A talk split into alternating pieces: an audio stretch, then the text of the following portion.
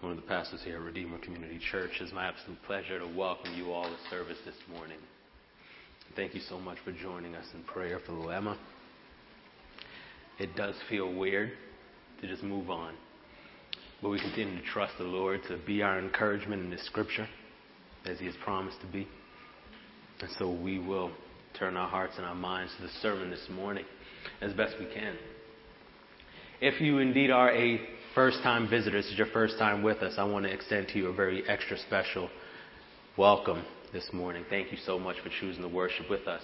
You'll notice in the seat backs in front of you, there are these cards that say welcome in bright yellow and red.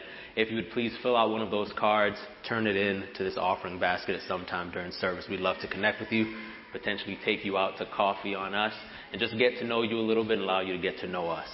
Amen? Amen. And amen. There's nothing else. Today, we had a little mixed up with the, with the text. Um, we're actually going to be preaching on Hebrews chapter 4, verse 12 through 16. We read it as our New Testament verse today, but there's nothing wrong reading scripture over and over again. It's something we should do, right? So we're going to be coming from Hebrews chapter 4, verse 12 through 16. I will read it again and um, we, we, we, will jump into the sermon. But a quick word about last week. Last week we concluded our sermon series through on, on discipleship, and in that sermon I I talked about Hebrews chapter 4 as we talked about the living nature of the scripture, talking about the word being God breathed and, and the breath of God being the thing that grants us life and therefore grants the scripture life. And we talked about the Greek word in Hebrews chapter 4 verse 12 for alive being the Greek word, what? Let's see if anybody remember. Somebody said it. Say it. Zao. There she is. Greek scholars here being zao. And we had a quote. It'll come up here to define it. And we said that it means not just to exist, for a thing can exist without living. To live is to have that peculiar property communicated by God to some parts only of His creation. He originates and sustains all life by giving it out of himself. So that the, the, the, living nature of Scripture is that it is out of or from God, the giver and sustainer of life himself. And so that Scripture itself, and we'll talk about this, has the character of God in that it accomplishes what it's set forth to do. And so it was to my surprise that this week I learned that this passage that we referenced last week was actually in the lectionary for this week. So I thought, hey, why not take a little deeper dive into the importance and benefits of Scripture, which we kind of left off with last week. So we're going to be talking about the importance of studying Scripture and the benefits of studying Scripture as we look at Hebrews chapter 4, verse 12 through 16. So if you have your Bibles, you can turn there. You can follow along up here on the screen. So beginning in verse 12. It says, For the word of God is alive and active, sharper than any double edged sword. It penetrates even to dividing soul and spirit, joints and marrow. It judges the thoughts and attitudes of the heart. Nothing in all creation is hidden from God's sight. Everything is uncovered and laid bare before the eyes of Him to whom we must give account. Therefore, since we have a great high priest who has ascended into heaven, Jesus the Son of God, let us hold firmly to the faith we profess. For we do not have a high priest who is, unable, who is unable to empathize with our weaknesses, but we have one who has been tempted in every way, just as we are, yet he did not sin. Let us then approach God's throne of grace with confidence so that we may receive mercy and find grace to help us in our time of need. And this is the word of the Lord. Please pray with me, friends.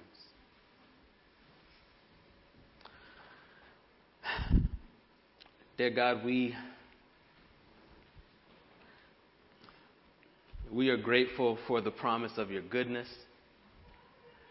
We're grateful for your mercy to, to be concerned with us and our our issues and God, we just thank you for being the God you are. And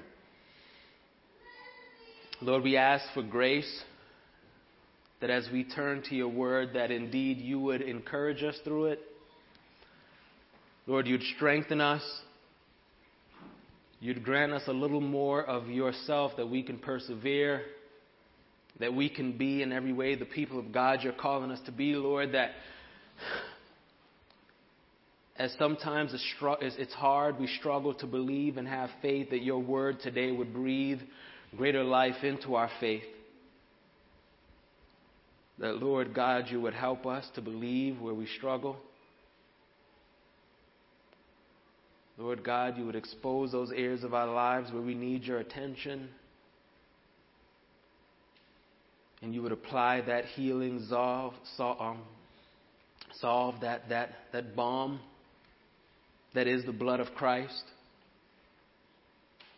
That you would indeed save us and heal us and deliver us, redeem us, make us in every way the people of God you're calling us to be, Lord.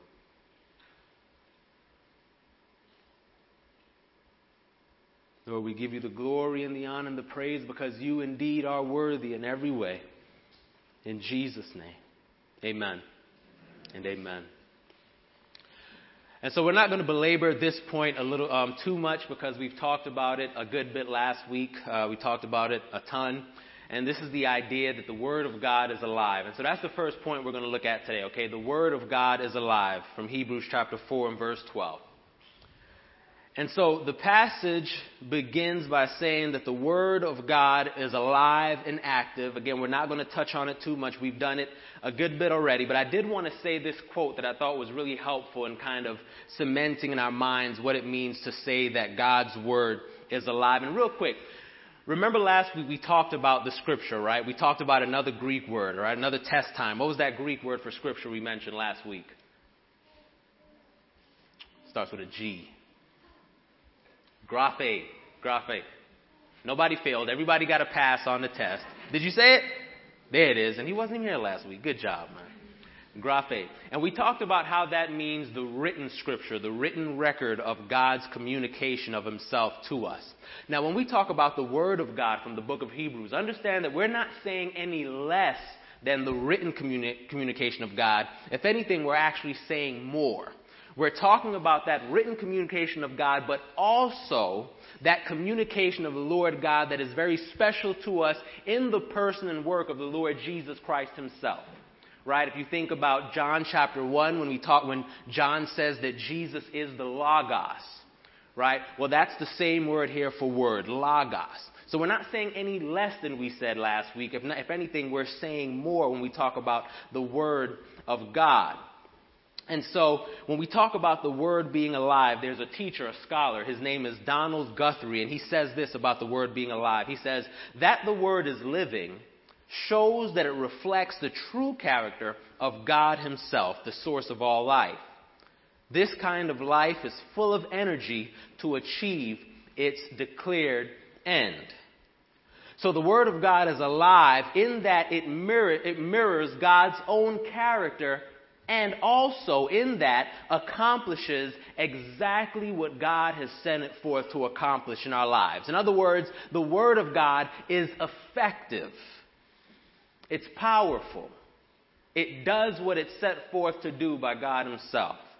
In that it, it contains His power to do that. And so that's all we'll say about the Word being alive. We touched on it a lot last week. And our second point today that we get from the book of Hebrews is this that the Word of God is sharp.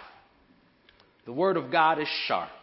The next verse goes on to say that it is sharper than any double edged sword. It penetrates even to dividing soul and spirit, joints and marrow. It judges the thoughts and the attitudes of the heart. Now, I want to show you something here on the screen here. It's already up there. How many people know what this is? A scalpel. Close. It's an exacto knife. It's an exacto knife. It's just, it's, it's about as sharp as, as, a, as a scalpel. It's an exacto knife. And growing up, I started and stopped a lot of different hobbies like you did. You know, you go to mom and say, Mom, this is it. I want it. Buy it. I'm going to do it forever. You do it for about two weeks and you put it down. This was one of my hobbies. I wanted to do paper art which is this kind of 3D origami things, and you use an exacto knife. And mom went out and bought me the special paper and the exacto knife, and, and I was very diligent with it for about two weeks. But as the name would apply, the exacto knife is very, very helpful, useful, useful, necessary even in making this kind of art because, as the name would apply, it's so incredibly sharp, especially at the point, that it allows you to make very detailed, very exact cuts in the paper to make intricate kinds of paper art. Paper art like this. Like this. This is, these are the kinds of things I produce for my two weeks of art artistry. As you can tell, I was very good for, for two weeks. But you see, when Hebrews says that the Word of God is sharper than any double edged sword, it means that the Word of God is sharper in effect than any exacto knife. It's sharper in effect than the sharpest butcher knife. It's sharper in effect than the sharpest scalpel of a surgeon. It's so sharp that when the Word of God is read or heard, it penetrates deep down to the deepest parts of us. The Word of God is so sharp.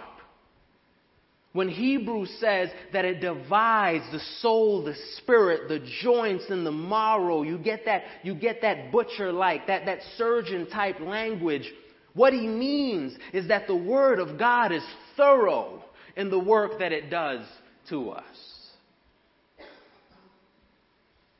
It's so sharp that it gets down to the deepest, most secret, hidden parts of us, judging, engaging, challenging, encouraging the thoughts and attitudes of our very hearts, the deepest inner, part, inner parts of ourselves.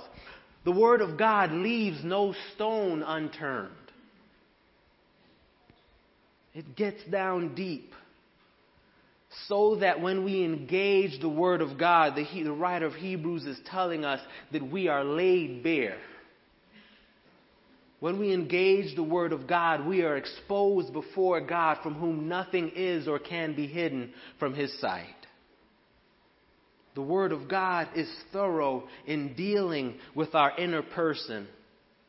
In other words, brothers and sisters, the Word of God is so living, it's so active, it's so sharp and precise that when we read it, it in turn reads us.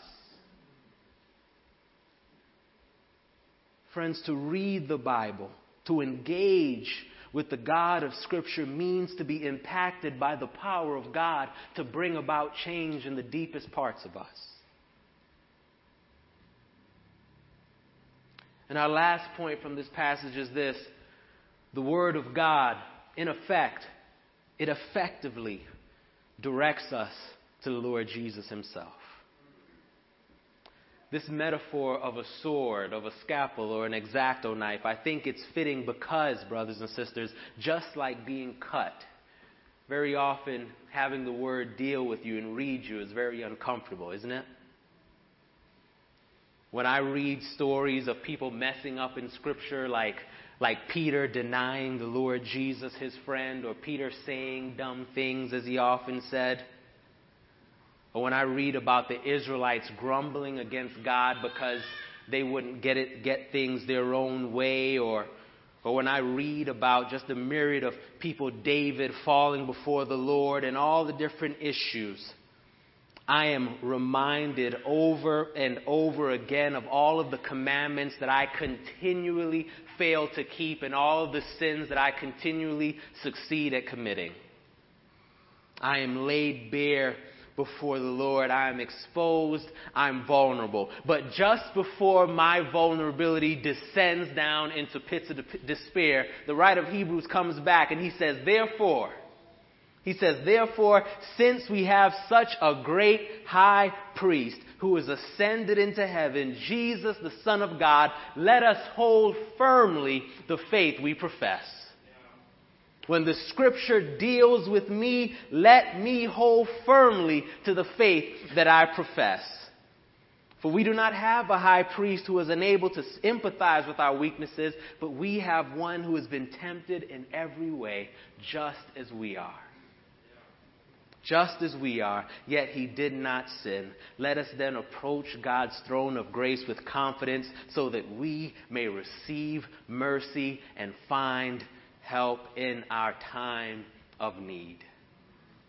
In other words, brothers and sisters, though the Word of God does this work of dealing with us and exposing us, although the Word of God cuts down to those deepest, ugliest parts of us, it does so in the light of the hope that we have in Jesus Christ, our high priest. You see, the purpose of the high priest back in the Old Testament was to offer sacrifices in order to temporarily cover the sins of people when they were laid bare, when they were exposed before God. But the writer of Hebrews wants us to see today that although those high priests did the best they could with the offering of animals and such, we now have a high priest who is, who is far superior to them in their work. Jesus knows what it's like to be tempted to sin just as we are.